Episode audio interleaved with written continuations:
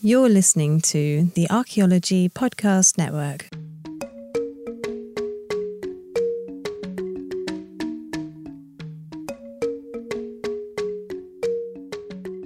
Welcome to episode 102 of the Life in Ruins podcast, where we investigate the careers of those living life in ruins. I'm your host, Carlton Gover, and I am joined by my co hosts, Connor Johnen and David Howe. In this episode, we are joined by Kay Mattena, a PhD student in archaeology and indigenous science at the University of Massachusetts at Amherst, and a descendant of the citizen band of Potawatomi. And she first appeared on episode 54, SAA 86 Annual Conference in Indigenous Response. Kay, thank you so much for coming back on the show. How are you doing today? I'm doing great. Thanks for asking. How are y'all? You know, yeah, I don't know. Uh, I guess we should say what day this we're recording this is February 28th.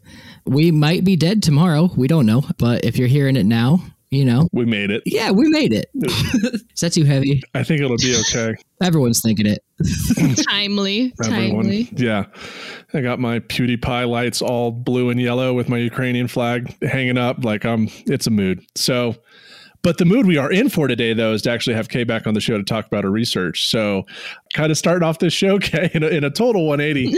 you know, what were your first experiences in anthropology growing up? You know, we've kind of asked previous guests, you know, like, were you a dinosaur kid, history buff, or nature nerve? Like, what first drove you to anthropology? Yeah, so as a 90s kid, I grew up with dis- the Discovery Channel and History Channel actually being the Discovery Channel and History Channel. Nice. And so, alongside, you know, Billy and Mandy and Courage the Cowardly Dog, I watched those sorts of things.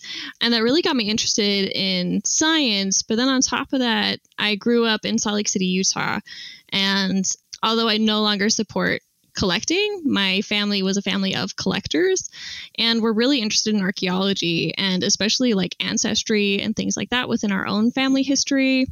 And from a very young age, I was told all about my family history on both sides of my family. So, especially on my dad's side of the family, we are mainly white settlers. One side of my family, my dad's grandfather is all Italian immigrants that immigrated somewhat mysteriously. My grandpa says that it is potentially mafia or mob related, which is interesting. Oh. Also, could just be a story. We don't know. and on my grandmother's side, that side of the family came over on the Mayflower and walked to Utah with Brigham Young. And were some of the first settlers in the Salt Lake City Valley. Well, actually, more towards the Uinta Mountains, if you know anything about Utah geography. And then on that same side of the family, I'm related to Bill Hickman, who was the hitman for Brigham Young that was tasked with eradicating the indigenous people in the Salt Lake City Valley. And so on the other side, with my mother's family, we are French, Scottish, and related to both Pontiac and Chief Wabaunsee of the Potawatomi Nations. And so, sort of a complicated history of people that never should have ended up together, but did, and reconciled and found love. And so, that sort of guided me on my interest in science and history, but most of all, people and what makes us us. And that's really go- what got me excited about history. And then I also sort of started in zoology, actually. So, starting with Steve Irwin and Animal Planet, I actually, at the age of eight, emailed Steve Irwin and he responded and Crikey. started sending, right? Crikey. And was sending me like gift packages and email correspondences and things like that um, up until his death. And his death really devastated me. But prior to his death, I really wanted to be a zoologist and was planning totally on traveling to Australia and learning zoo- zoology. But after his death, I was devastated, hit my preteens, and preteen depression set in and dealt with a lot of trauma and sexual violence and things like that that totally changed my course. And later in my teens, I decided I wanted to be a CSI person working in criminal justice and things like that. And then, yeah, that kind of goes further along into my undergraduate degree where it all started. Just want to say really quick that that story, you might be the most American person I know. and you're even an Italian immigrant because, like, Amer- Amerigo, America. You got a lot going on there. And the other thing I would say before I let everyone else talk would be that I also was like devastated when Steve Irwin died. I didn't go to school the next day. Same. because it was just like a bummer. And I was watching all like the stuff on TV and whatnot, and Yeah, that's. I think that's something common. Like a lot of scientists' kids share. Yeah, my aunt actually called to check on me, and that's how I found out. And Wow. we were out fishing, and I was totally devastated. And, Did you like, punch a fish or stingray? No, I just cried a lot. Oh. Can I ask you a question about your communication with him? How was writing letters to Steve Irwin? Like, how were those conversations?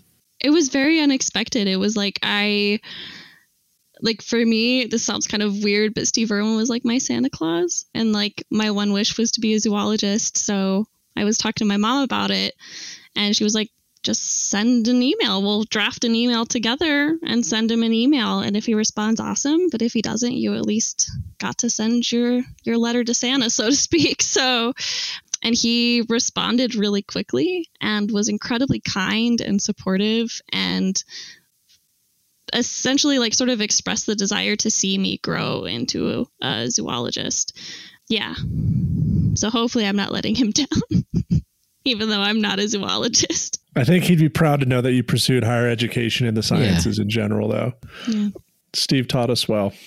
he did he did So that kind of like circling back to your your passion for for CSI. So did you originally like go into undergrad for like forensic anthropology? Yeah, so I contacted a friend of mine, or actually more of a mentor. She was the, I believe, the fifth female supervisor of a crime lab, and she was actually the supervisor for the Las Vegas crime lab. And I contacted her just for advice because I was that weird kid looking at colleges when I was like 12. and so I reached her out to her when I was that age, and she had said that I, if I had gone to Mercyhurst University, which is in Erie, Pennsylvania, for their forensic anthropology, that she would hire me without a test. And that's based entirely on Mercyhurst's forensic anthropology program is incredibly rigorous, but they also require a lot of hands-on experience. So they have their own forensics lab and team that goes out and does forensic investigations that undergrads get to be a part of. And so it provides really practical and tangible hands-on experience rather than just book experience. And so I started going into that, especially after dealing with and moving past my trauma, I wanted to be able to help others who no longer had a voice themselves. Gotcha. Were you there when Adovasio was still faculty at, at Mercyhurst? I sure was for a hot second. Did you do the field school with him? I did not. Um, so he was only there for maybe three months of my freshman year. And then he was removed from the faculty. And so we did our field school actually in Pennsylvania in Custaloga Town. Gotcha. So, Kay, like, did you stick with the forensic anthropology degree the entire time at Mercyhurst, or did you change concentrations kind of like towards the end of your tenure there? Yeah, so I actually changed three times. So I started in forensic anthropology, right? Part of the things that changed me was I was told I had to take calculus and physics, and I was like, no, I'm good. uh, don't want to do that.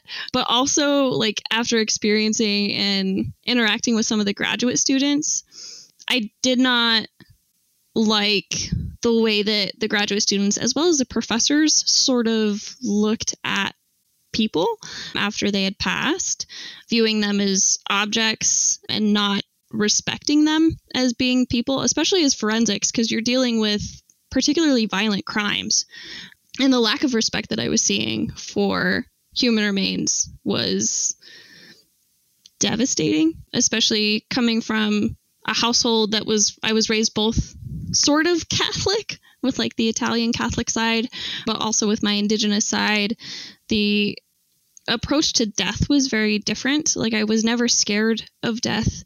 Um, I knew it was just part of a journey, and to see people that coped with death in really problematic ways, I didn't like it, and I knew that I would not mesh well with working with people who had to deal with death in those sorts of ways which i understand having like everyone has their coping mechanisms but I do think that that was particularly problematic. And so that sort of pushed me away, and I started studying more bioarchaeology stuff.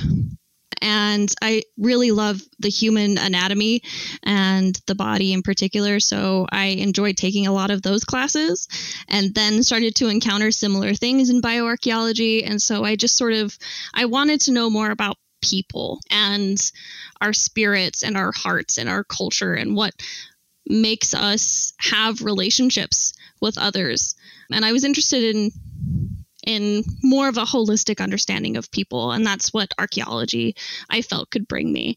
And so I think it was halfway through my junior year I transferred and I was just an archaeology student, but I was also minoring in art and so I spent a lot of my time doing art making practices that was also part of like my own self-care and art has always been integral to archaeology for me as well. Like I don't see necessarily a blur between them. Like there's or a distinction between them. There's a lot of similarities. And so i definitely kind of made a pretty big shift to focus on people and art making and things and materiality. It was like a step by step away from death specifically kind of yeah.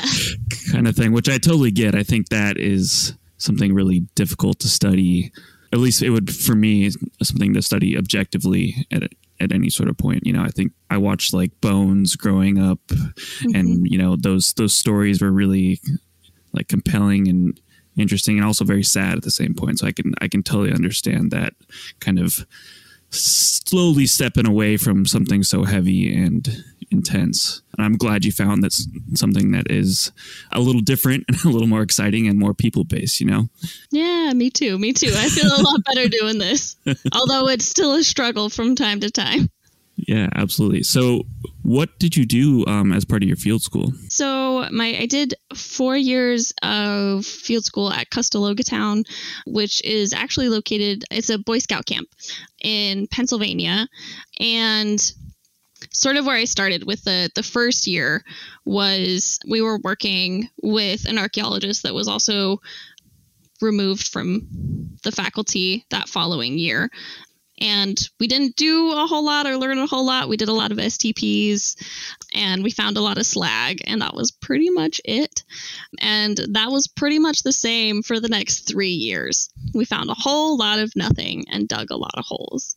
And then Mercyhurst hired a historical archaeologist, and she brought in metal detectors from her experience working with same period sites. So this particular site was um, and is a Delaware site, and we were working collaboratively with the Seneca Nation of Indians in Salamanca, who, although the Delaware were absorbed into the Seneca Nation, they were sort of wanting to do the right thing by the Delaware people. And Guyasuta was the chief of that particular village, and he was the guide for George Washington.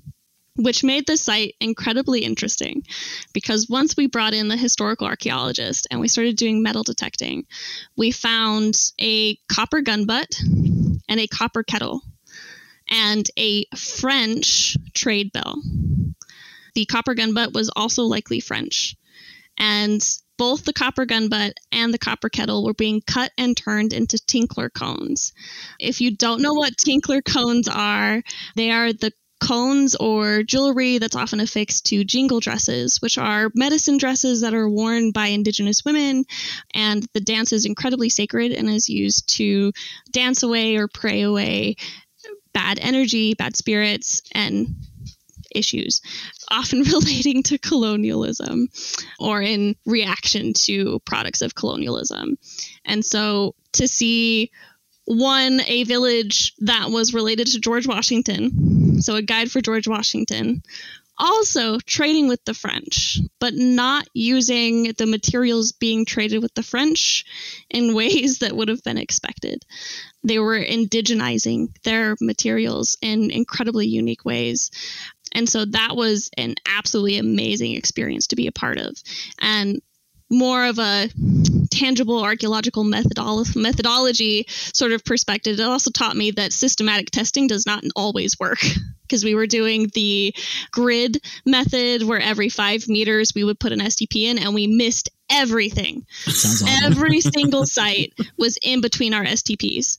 And we actually found that there was one feature that we did find with an STP that was a fire feature.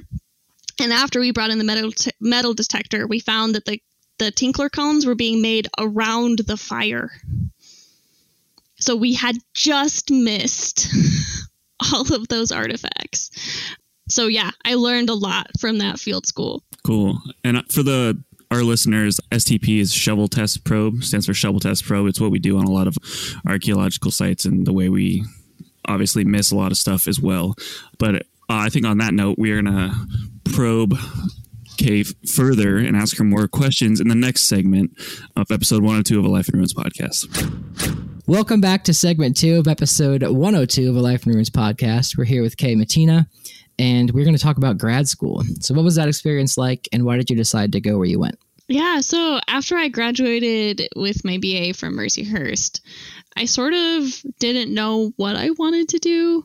My advisor, Dr. Ed Jolie, uh, Mercyhurst, who's also uh, an Indigenous archaeologist who's Lakota, had put me in touch and connected me to some of Dr. Sonya Atalay's work at the University of Massachusetts at Amherst. And I absolutely loved what she was doing but I again like didn't know if I wanted to do grad school and commit to, you know, potentially 10 years of my life or if I wanted to just start working. So I applied for two things at the same time. The Pokagon Band of the Potawatomi were looking for a THPO, the Tribal Historic Preservation Officer. So I applied for that position and I also applied for the University of Massachusetts at Amherst with Sonya Atalay for an MA PhD. And UMass got back to me and so I sort of led with that as like that's where I needed to be, like that's where I was being pushed to go to do. So I did that, and I'm incredibly grateful I did. Uh, and so I started that in 2019 and got my master's this last year. And I did a course based master's, and that was incredibly helpful because it gave me a good grounding and an education that Mercyhurst didn't have for specifically mm-hmm. collaborative archaeology and contemporary archaeology and exposed me to a lot of really new ideas that I hadn't been exposed to. Carlton and I have talked about theory before, like not being exposed to things past post processualism. And so for the first time, I was being exposed to other ideas and other ways of thinking about archaeology.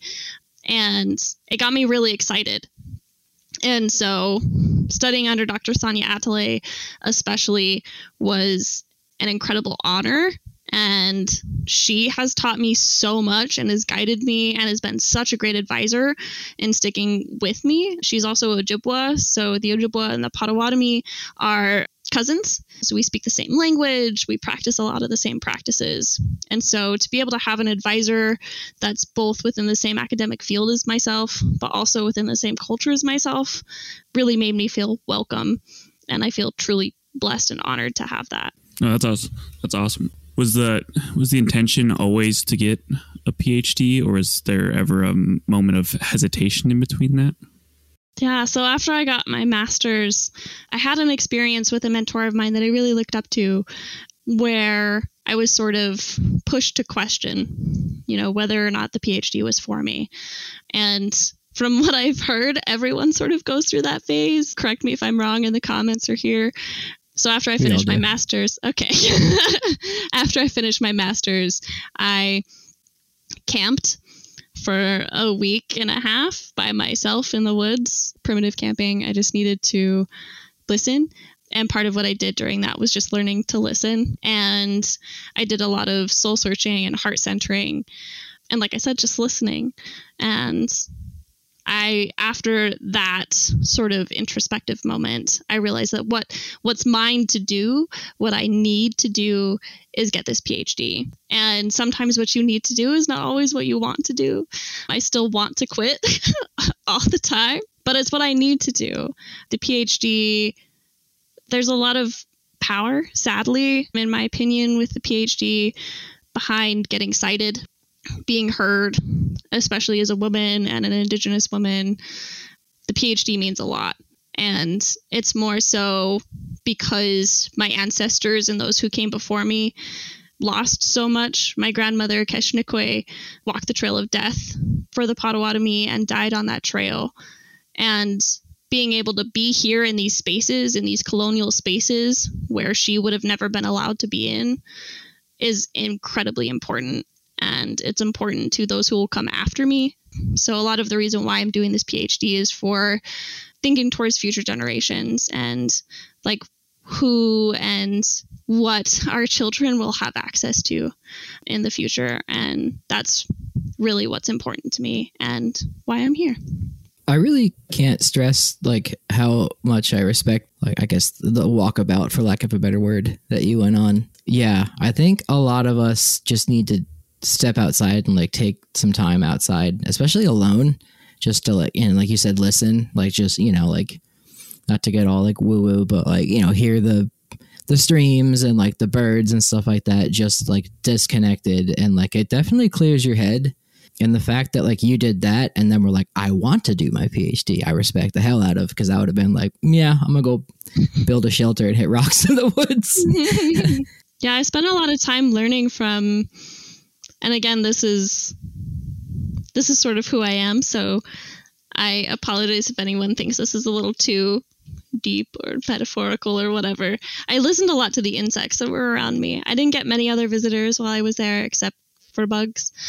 And they actually taught me a lot and have pushed me to be more attentive and looking at other beings as relatives that are just as willing and capable of teaching as someone with a PhD in the classroom to learn from the spider how to have patience and get up in the morning to greet the sun and to listen to the patience of a frog as they sit and wait for something to pass by.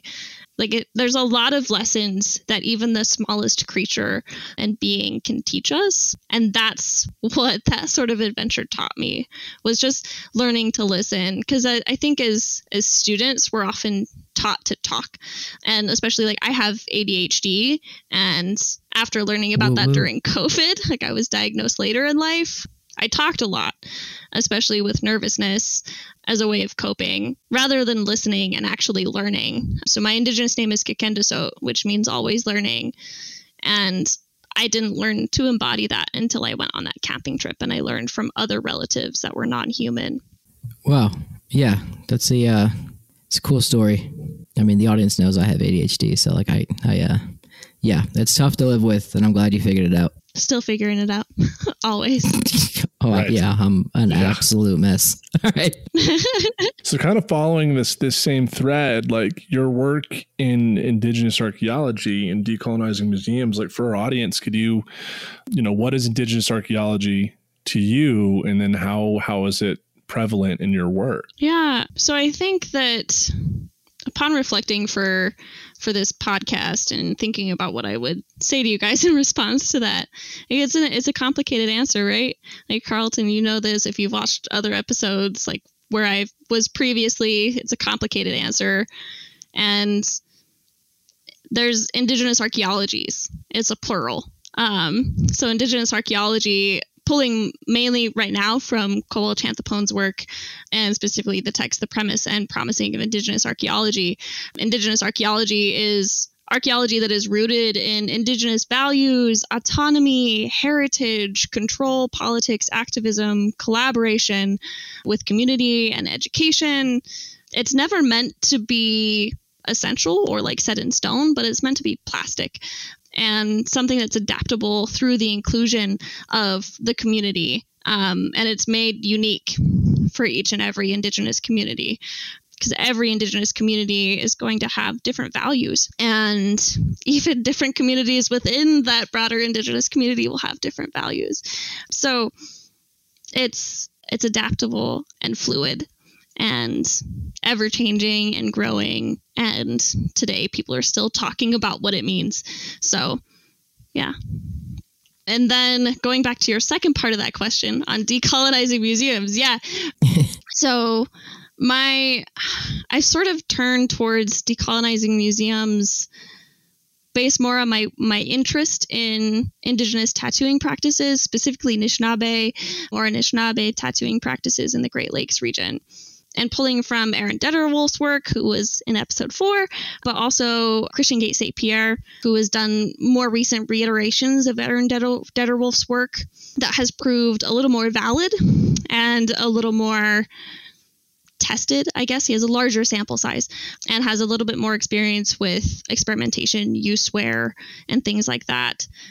But upon reading Aaron Deter-Wolf's work, I learned that the ways that institutions have and continue to type artifacts, which is what we call for naming particular types of artifacts, is contributing to erasure in a lot of ways. And that's not necessarily something that Aaron talks about um, or other folks are talking about that are interested in tattooing, but the ways that we call bone tools, just a broad category of bone tools.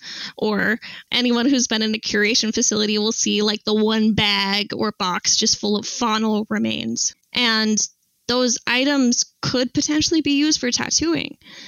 But not many people are interested in that or investigating that. So those items sort of get lost in the shuffle and are named as bone awls and needles, gar mandibles, porcupine pines, cactus pines, and they're sort of left within the ecological artifacts. Like if you, you know, if those things get like I, manhandled for like I guess lack of a better word, like and you're touching the end of it where it's like the pointy end, you're going to lose the residue on it to do any kind of analysis to see if it was a tattoo implement. So that's another danger of just like filing that stuff away as a bone awl or you know porcupine spine or prick. I don't know what the word is, but yeah, that's a good point. It's it's tough. Yeah. And you've done like some of your own stick and poke tattoos yourself, isn't that right, Kay? Yes on myself and close family members. I have, this is also part of why I started having a mid higher education crisis um, after my master's was I was debating on whether or not I wanted to just do tattooing or if I wanted to get the PhD because I love doing art. However, I did not realize the amount of actual work, and a lot of people don't realize the amount of work it takes to be a tattoo artist. It's a PhD in its of itself. To be a standalone tattoo artist, it's 10 years of apprenticeship education, learning about hygiene, taking yearly classes to get certified.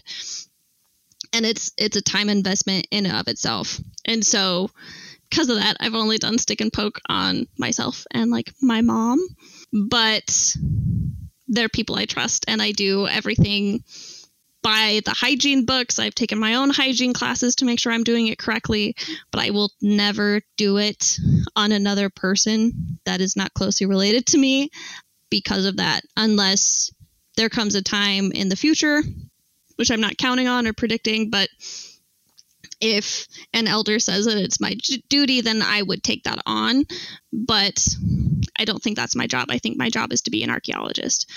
And so most of what I do is experimentation. And so looking at similar to Aaron Deter-Wolf's work, recreations of artifacts and using them to tattoo not on myself um, likely on pigskin if i could sustainably resource other options i would. But as of right now pigskin really is the best option.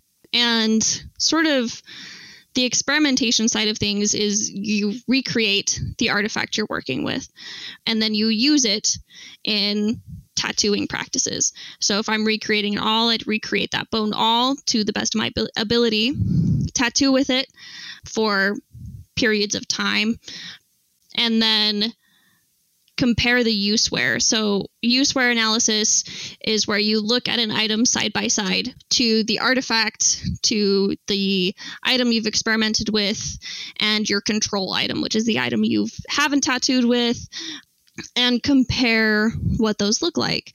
And so, with folks like Christian Gate St. Pierre, he was actually finding within 15 minutes of tattooing, you could tell whether a bone tool was used for actually tattooing or for working with leather. And that's only 15 minutes of time. And he was able to prove that with a pretty high significance rate. And so, essentially, what I would like to do is take his work and Aaron Deter-Wolf's work and indigenize it because there's traditional ecological knowledge there that they are not talking about. There's erasure that's not being talked about.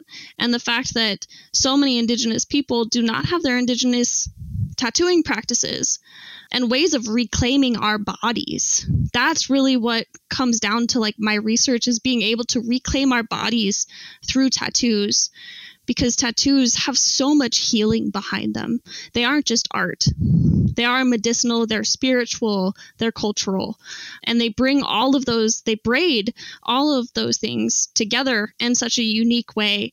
And especially for Indigenous women, being able to reclaim our bodies when a time that missing and murdered Indigenous women and Two Spirit folks is such a crisis and an epidemic to be able to tattoo ourselves visually and be like, I am an Indigenous woman and I'm proud of it and I feel safe enough to identify myself in this way is important and it's healing in for individuals as well as like an entire community.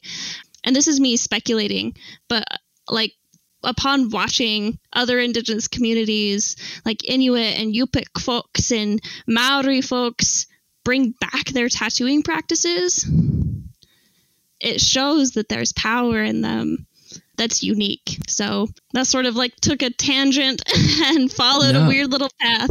That's really well said and like a poignant thing to say too. Like I, I do see on social media, and we got to wrap up here, but like on social media, there are some indigenous women that are like retaking the, you know, like facial tattoos and body tattoos that, you know, haven't been I wouldn't say illegal. Some places they probably were, but you know, like just frowned upon, and that's cool to see. But yeah, it's also like, like you know, getting a tattoo for me at least as a non-indigenous person. Like I usually get it after some kind of mental breakdown, or I just have like a, I don't know. I just like the feeling of getting a tattoo because it's like refreshing and it's new, and like yeah. you're adding something to your body. So I could see how in the past and with current indigenous societies it might be similar. Yeah. And for like um I'm really interested in what like your viewers have to say about some of like my hypotheses. So I have a potential idea. So bear grease is a traditional medicine that's used as a natural pain reliever. And there's a lot of herbal medicines, including stinging nettle, that's used to treat things like arthritis, joint pain, nerve pain. So I have an idea, sort of based on Otzi's um, who's the Iceman. That was he's a tattooed man that was found in the French or Italian Alps, depending on who. Austrian. Austrian.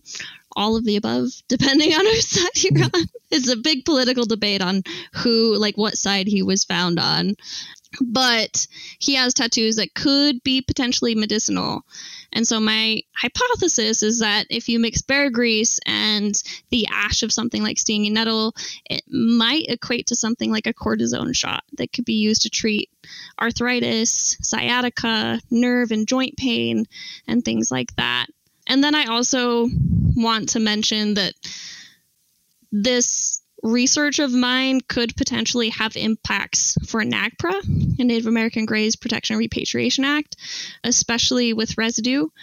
If there's ancestral blood and DNA on these items, it really pushes for the necessity of collaboration about these items because indigenous people want to know just as much as researchers and archaeologists and museum creators do about these items and so I think work like this, um, not just by myself, but by the numerous other Indigenous people studying our tattooing practices, necessitates collaboration within museum institutions. And that is really what's key to decolonizing museums. Excellent.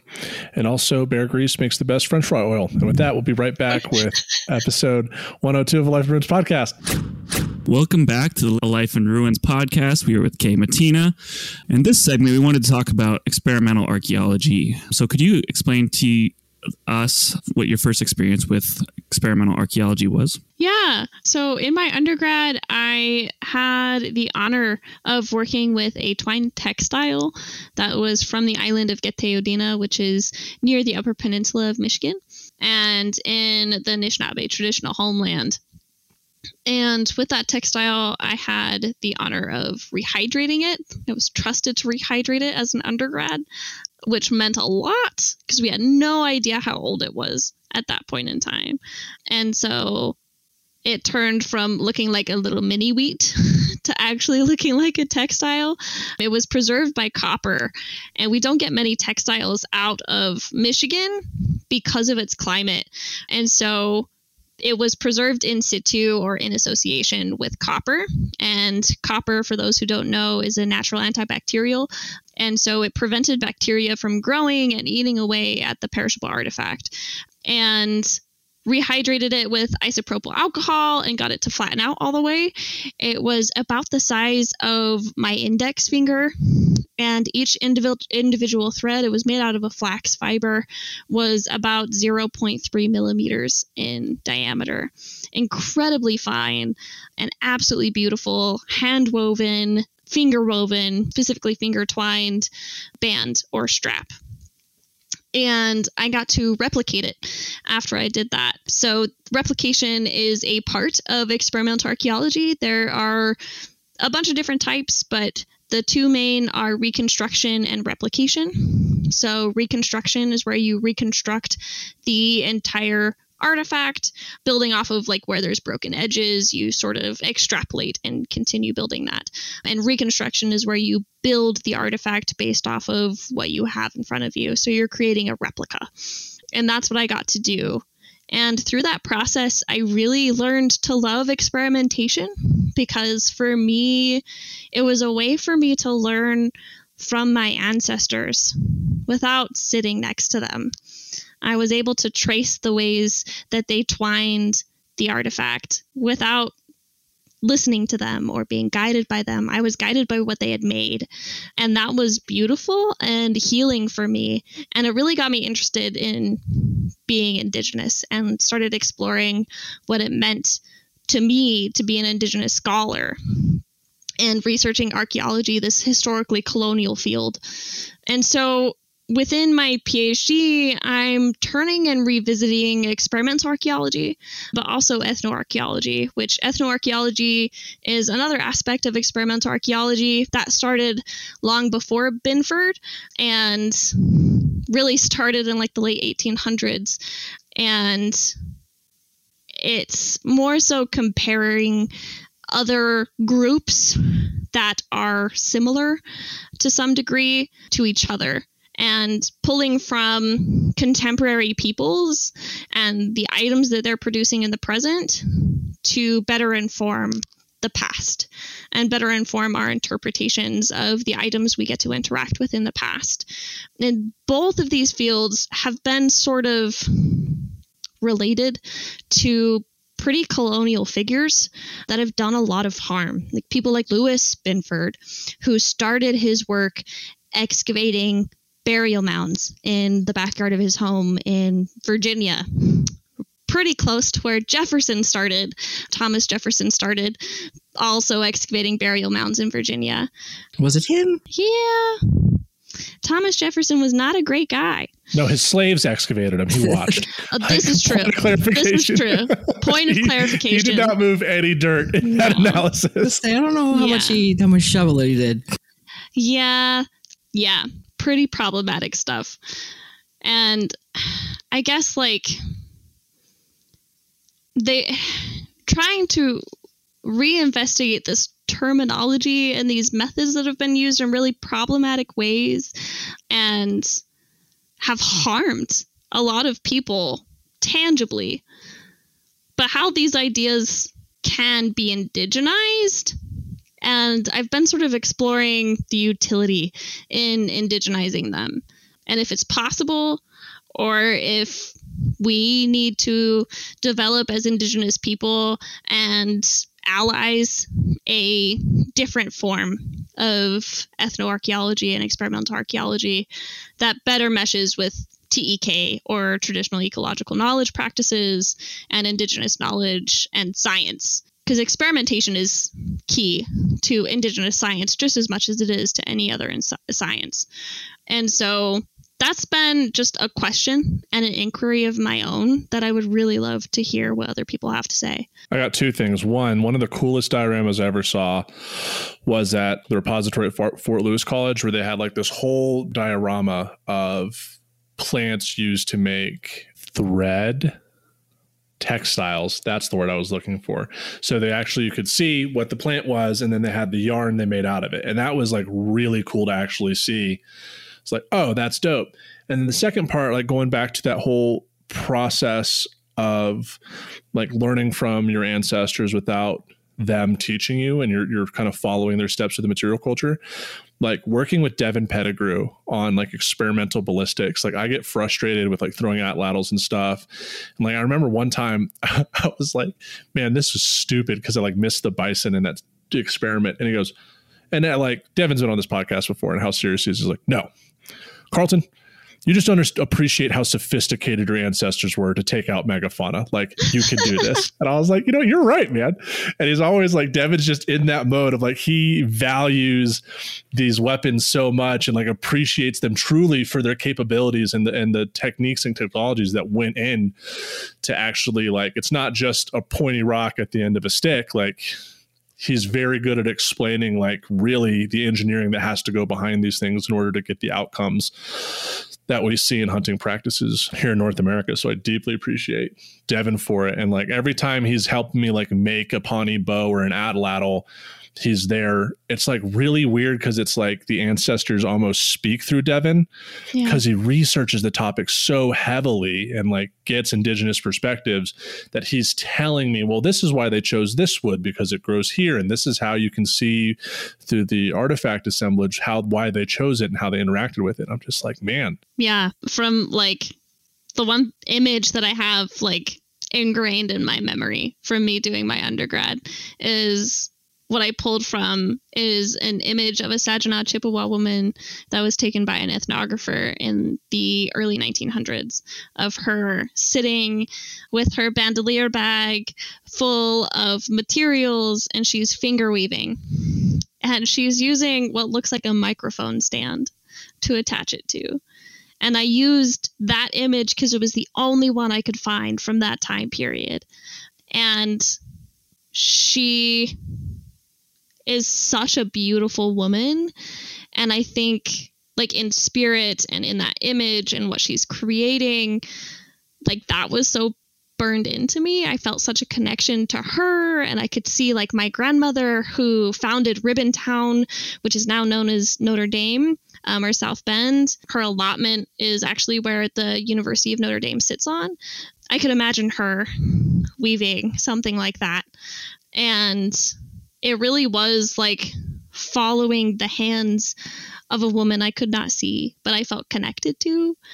And it the artifact itself taught me so much. And I don't think that there's a lot of people that really give enough autonomy to the artifact itself to teach, themselves to teach. And I think that was really where I saw the power in something like this. Yeah.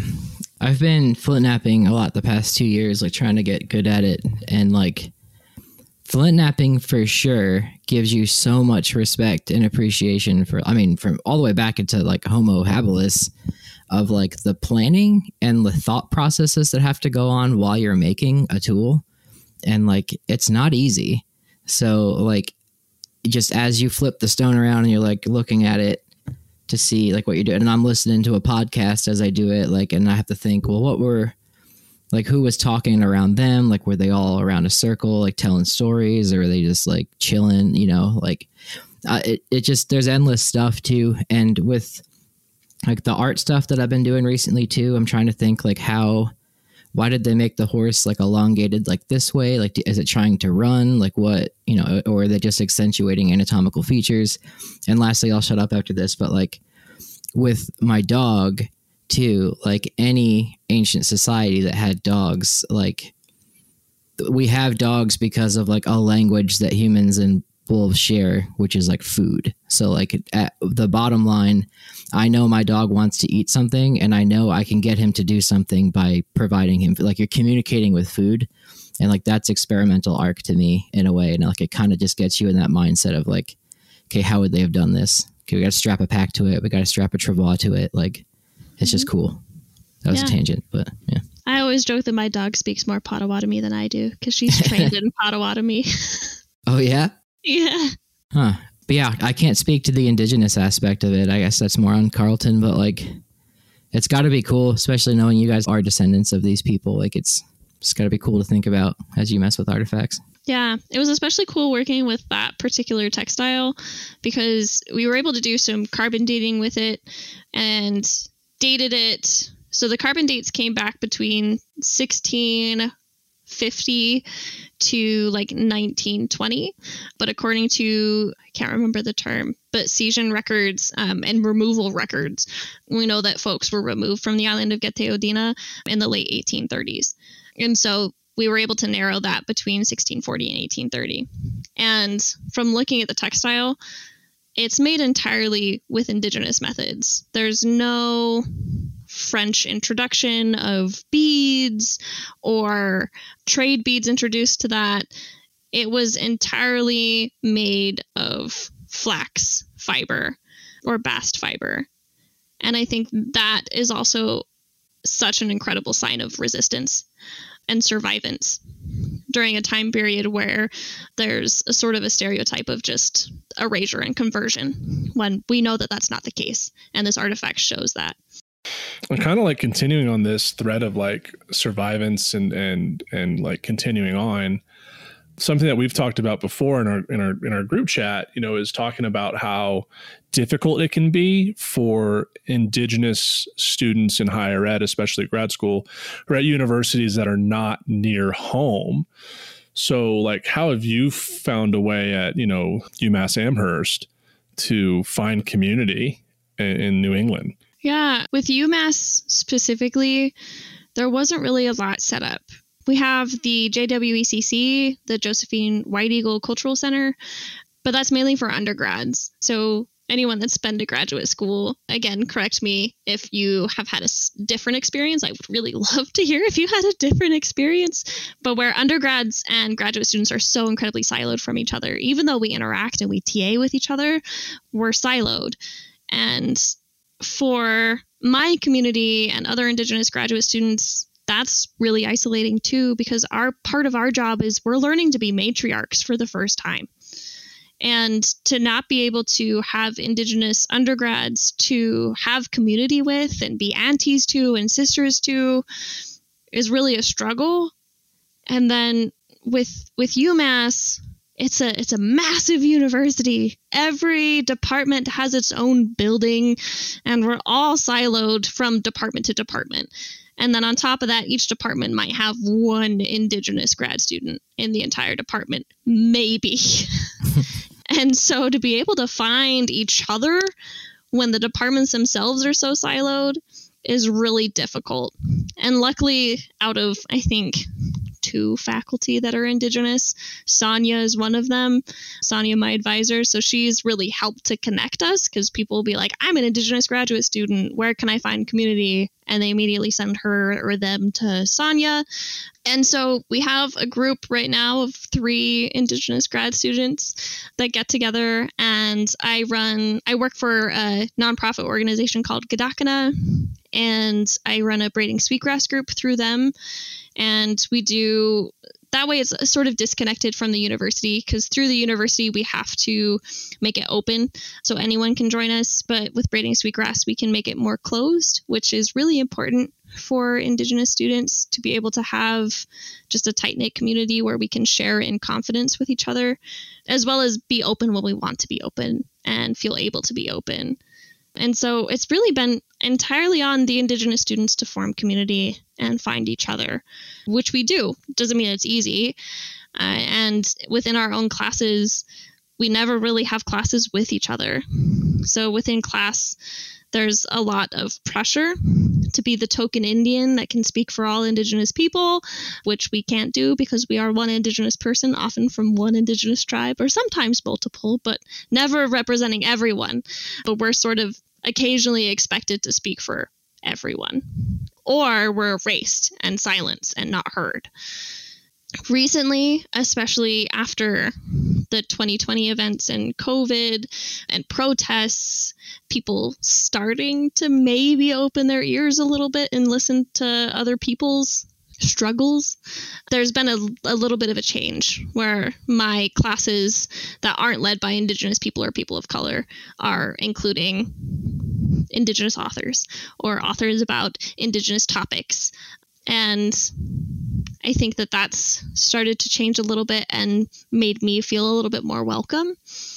But it's definitely a struggle. And then also, on top of that, with the change, we're now being expected to read re traumatizing texts in class. So right now I'm rereading Colwell-Chanthaphonh's uh, like Chip Chip's work on plundered skulls and stolen spirits. And every five pages I have to walk around and cry and then I return to it. And it's really hard to like read like I need to read through that thing. I know that I need to read it. But then I also am the only indigenous person in my class that has to talk about it. And that makes it hard. And there's a lot of pressure. And I don't know that there's a lot of people that also respect that pressure. You know, like we're always asked to do land acknowledgments.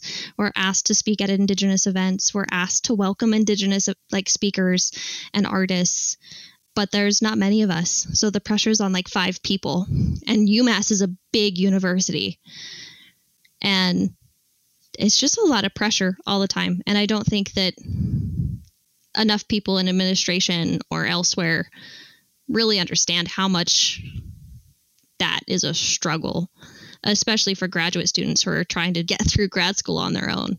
Yeah, I can vouch. That sucks.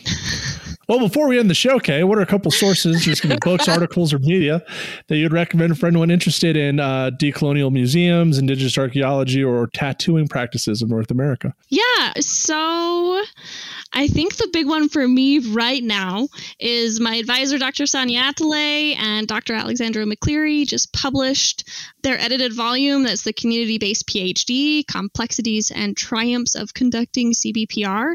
And all of the chapters are written by their graduate students. So it really gives you a good picture at like what it means to do a community based PhD because doing community based PhDs is often really scary because it does take a lot of time and relationship building, but it really shows like where it's worth it, but it also is really honest about where people struggled. And then the other big thing for me is at the organization I work for, gedakina.org, they have a one shelf book project where every year we donate one shelf of Indigenous books to high schools, junior highs, and elementary schools throughout the Dawnland, also known as New England, that are written by Indigenous authors. Uh, and we have that book list which is a really useful resource, especially if you are an educator. And then, of course, keep an eye out for, in the years to come, the Indigenous Archaeologies volume that Carlton is working on. I am honored to have a chapter in that, so hopefully I will have a little bit of a reformed idea about what I'm doing with this PhD. Awesome. Spring 2023, not years to come. It's coming out next year, Kay. Like not okay, next year, next year, yeah. It's coming. It's a, it's a year to come. it's just one more year. In the uh, in the meantime, before that book comes out, where can our listeners find you on the socials or on the academias? Okay, so on the socials, you can find me on Insta at o underscore so o h underscore k k a y thirteen, and on Twitter you can find me at Mattena K, and then as far as if you want to get in contact with me, my email is K M A T T E N A at umass.edu. Feel free to reach out if you have any ideas or interested in tattooing, have any resources, because resources on this are particularly hard to find. So if you found anything incredibly interesting that you think I should know about, let me know. But yeah, thanks for having me. Yeah, and all that info will be on our show notes as well as links to things like that. Yeah, maybe we should have you on with Rebecca Lamb. We should have you guys on together. We can chat tattoos yeah. and get into some New England stuff. Right back yeah, to you, that Connor. would be really cool. As we're finishing this out, because this is a life in ruins, we're going to ask you a really cheesy question that's related mm-hmm. to the name of this podcast. So, right, if you had the opportunity, or if you were given another chance, would you still choose to live a life in ruins? Always. Excellent. Well, everyone, we just interviewed Kay Mattena. You can find her on Instagram and Twitter. We will have her handles down below as well as her email address if you want to get in contact with her. Thanks.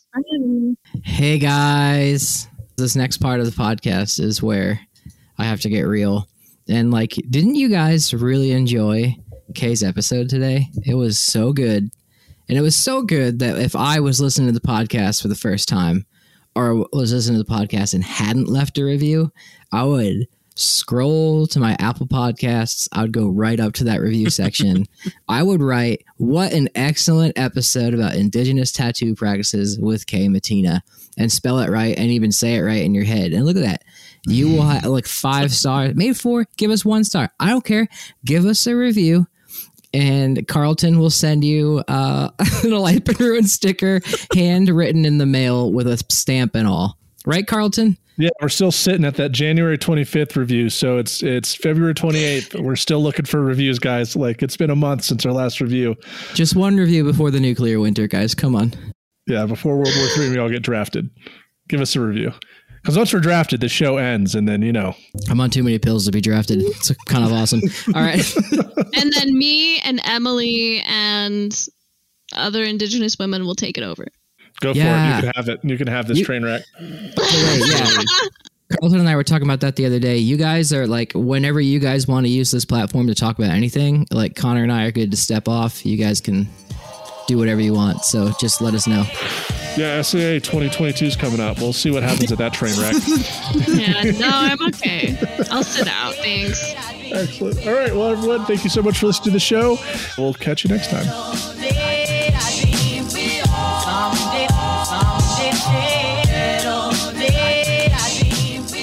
Thanks for listening to a Life in Ruins podcast.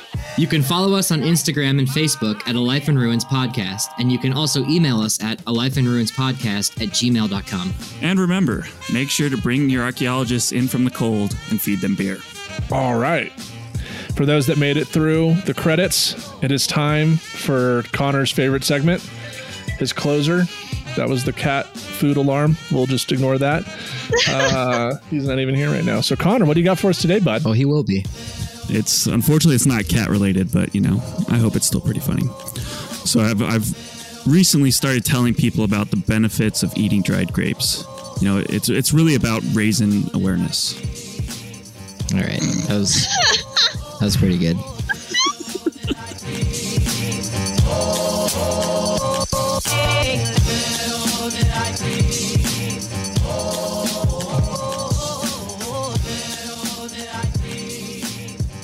This episode was produced by Chris Webster from his RV traveling the United States, Tristan Boyle in Scotland, DigTech LLC, Cultural Media, and the Archaeology Podcast Network, and was edited by Rachel Roden. This has been a presentation of the Archaeology Podcast Network. Visit us on the web for show notes and other podcasts at www.archpodnet.com. Contact us at chris at archaeologypodcastnetwork.com.